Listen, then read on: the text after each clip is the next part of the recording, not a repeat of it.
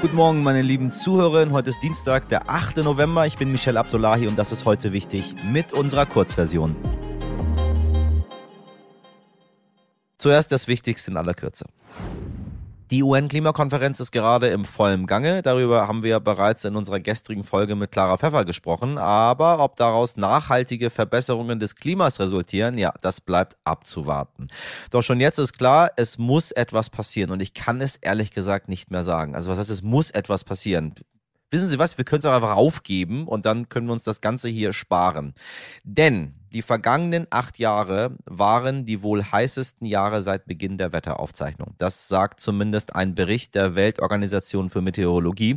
Dieser zeigt außerdem, wie stark die Extremwettersituationen auf der ganzen Welt zugenommen haben. Hitzewellen in Europa, Dürre in Ostafrika und die Flut in Pakistan sind da nur einige kleine Beispiele. Gleichzeitig hört man vermehrt von KlimaaktivistInnen, die sich auf Straßen festkleben oder Gemälde mit Suppe bewerfen. Statt sich mit Konzepten gegen den Klimawandel zu beschäftigen, diskutiert die Union lieber härtere Strafen für die AktivistInnen. In Bayern, wo die Strafen eh schon drastischer sind, sitzen übrigens schon zwei Klimaaktivistinnen für 30 Tage im Gefängnis.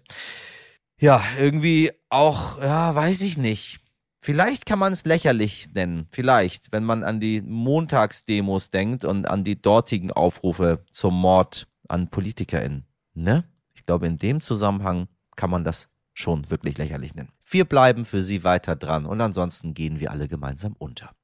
Wir haben bereits gestern darüber berichtet, die Zwischenwahlen in den USA stehen an. Wir werden in der Nacht von heute auf morgen erfahren, wie das Ergebnis ausfällt und natürlich werden wir hier ausführlich in der morgigen Folge darüber berichten. Doch heute gibt es noch eine andere Meldung bezüglich der Midterms beziehungsweise den Wahlen in den USA, die wir Ihnen nicht vorenthalten wollen. Der Putin-Vertraute Jewgeni Prigozhin, auch bekannt als Putins Koch, hat nun öffentlich zugegeben, sich sich in die US-amerikanischen Wahlen eingemischt zu haben und mit Hilfe von sogenannten Trollen, also gefälschten Profilen auf Social Media, absichtlich WählerInnen beeinflusst zu haben, indem er und sein Team Falschinformationen verbreitet haben.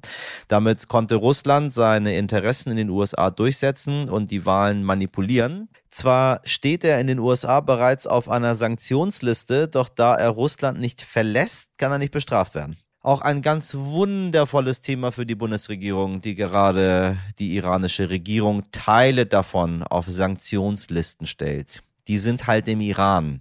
Da kann man mit Sanktionen gegen die nicht angehen, liebe Leute. Ja, die kommen ja nicht dann zu uns und sagen, Tach, da bin ich, nehmen Sie mich fest.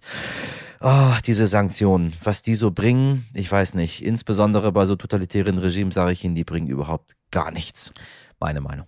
Der Facebook-Mutterkonzern Meta will noch in dieser Woche zahlreiche Beschäftigte entlassen, berichten US-Medien. Dabei geht es um mehrere tausend MitarbeiterInnen, die voraussichtlich morgen ihre Kündigung bekommen. CEO Mark Zuckerberg hatte bereits im September einen Einstellungsstopp und Kürzung angekündigt. Meta hatte zuletzt wachsende Verluste verzeichnet. Alleine im vergangenen Quartal verbuchte die Sparte Reality Labs, die sich um Virtual Reality kümmert, einen operativen Verlust von knapp 3,7 Milliarden Dollar. So, und wenn Sie Facebook oder Meta-Aktien, wie das jetzt heißt, haben, dann wissen Sie, worüber ich spreche. Geduld, Geduld. Ich sage Ihnen, die finden immer wieder einen Weg, doch wieder profitabel zu werden.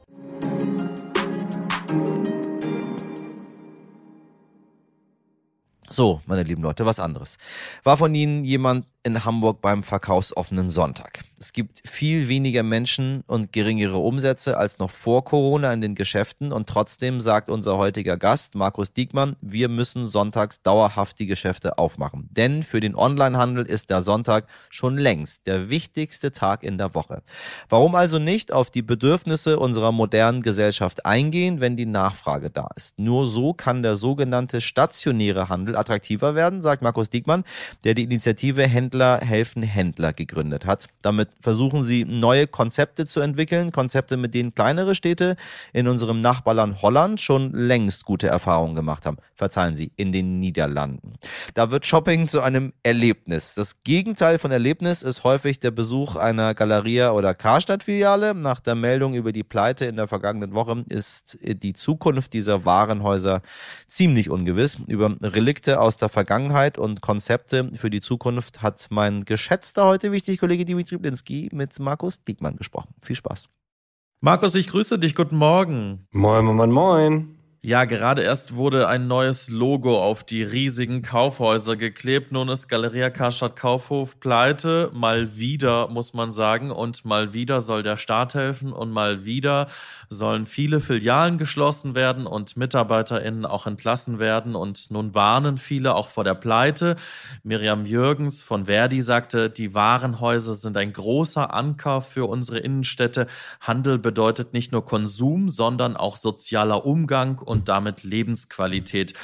Ich finde es ein bisschen paradox, muss ich sagen, denn auf der einen Seite betrauern viele jetzt diese Schließungen, diese möglichen Schließungen, die da kommen. Und auf der anderen Seite laufen die Geschäfte so schlecht, dass man sagen muss, naja, es geht aber auch kaum jemand hin, oder? Es genau wie du sagst, es ist total spannend und es ist nie schön, wenn etwas pleite geht. Da muss man Mitgefühl haben, aber Mitgefühl heißt nicht, unendlich viel Geld reinzugeben. Das sind zwei unterschiedliche Dinge. Wenn jemand stirbt, ist man auch traurig und zu Recht auch traurig. Der Kunde hat entschieden, dass er nicht mehr dort kaufen möchte in der ausreichenden Menge. Und das hat auch, muss man auch sagen, Galeria selbst versaut, denn sie hatten unzählige Chancen über viele Jahre, ihr Konzept radikal weiterzuentwickeln und was sie immer nur gemacht haben, ist zu optimieren. Der Kunde erwartet heute ein Top-Produkt zum Top-Preis, zum Top-Service und das, was Sie bieten, ist einfach nur ein veraltetes Ladenlokal. Das muss man einfach so kritisch auch sehen. Mit vergleichbaren Sortimenten, die ich in der Innenstadt schon an jeder Ecke kaufen kann. Und das ist ganz schlimm. Denn das bedeutet, wenn wir Galeria nicht das Recht gewähren, sterben zu dürfen an manchen Orten, dann nehmen sie anderen individuellen Händlerinnen und Händlern, die ein ordentliches Geschäft betreiben, nehmen sie noch Umsatz weg. Also es ist sogar noch viel schlimmer. Und wir können in der Gänze gar nicht die Flur, die notwendige Flurbereinigung durchführen. Du forderst ein radikales Umdenken, was Innenstädte auch angeht. Was kann man tun? Wie können kleinere und mittlere Städte, Innenstädte, Fußgängerzonen wieder attraktiv werden? Ja, ich finde das so spannend. Äh, ich darf auch ihren Namen sagen. Meine gute Freundin Anna Weber ist, äh, hat mich inspiriert, schon vor Ewigkeiten und meine Kinder so oder so. Denn Sie, sie geht zu Ikea in Karst, um dort auf dem Spielplatz zu spielen. Mit den Kids. Denn nichts ist langweiliger für Kinder, als einfach nur zum Shoppen zu begleiten. Und heute ist Shopping einfach ein Erlebniskauf. Das heißt, das Erste, was wir machen müssen, ist wirklich Spielplätze und nicht nur so einen kleinen Sandkasten, sondern wirklich Erlebniswelten in die Innenstadt reinbringen. Wie Ikea.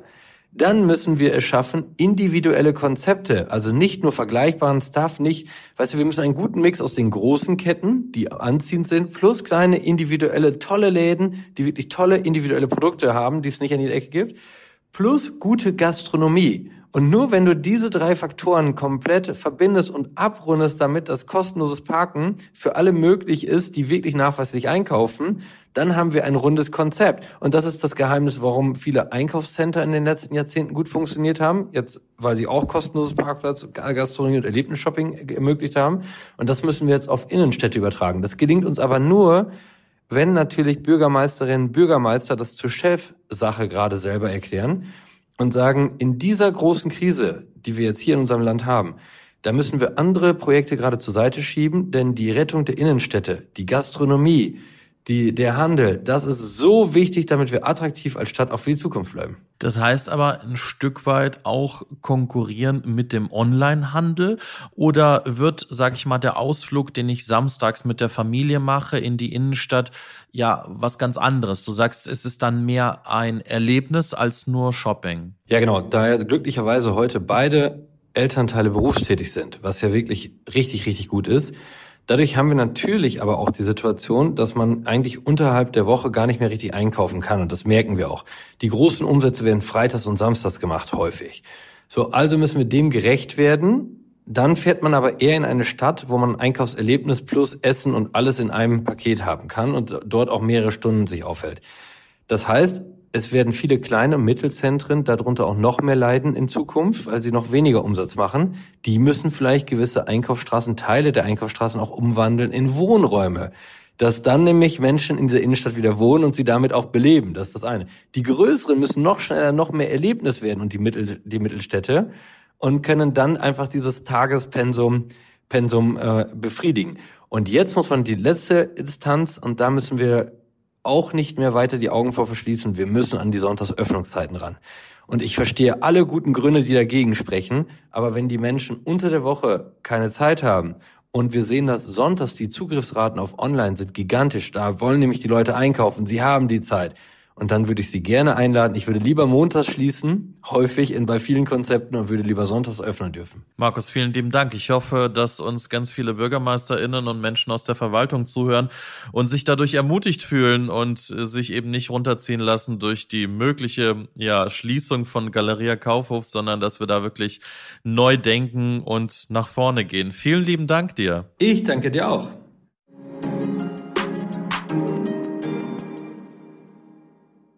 Das war's mit heute wichtig in kurz und kompakt. Wenn Sie das gesamte Interview mit Markus Diekmann hören möchten, dann wählen Sie gerne die Langversion. Und morgen hören wir uns erst ab sechs, dann mit ganz, ganz aktuellen Zahlen und Analysen zur Wahl in den USA. Und nicht vergessen, machen Sie doch gerne noch bei unserer zehnminütigen Umfrage zum Podcast mit unter podcast-umfrage.de slash news. Den Link finden Sie auch in der Folgenbeschreibung.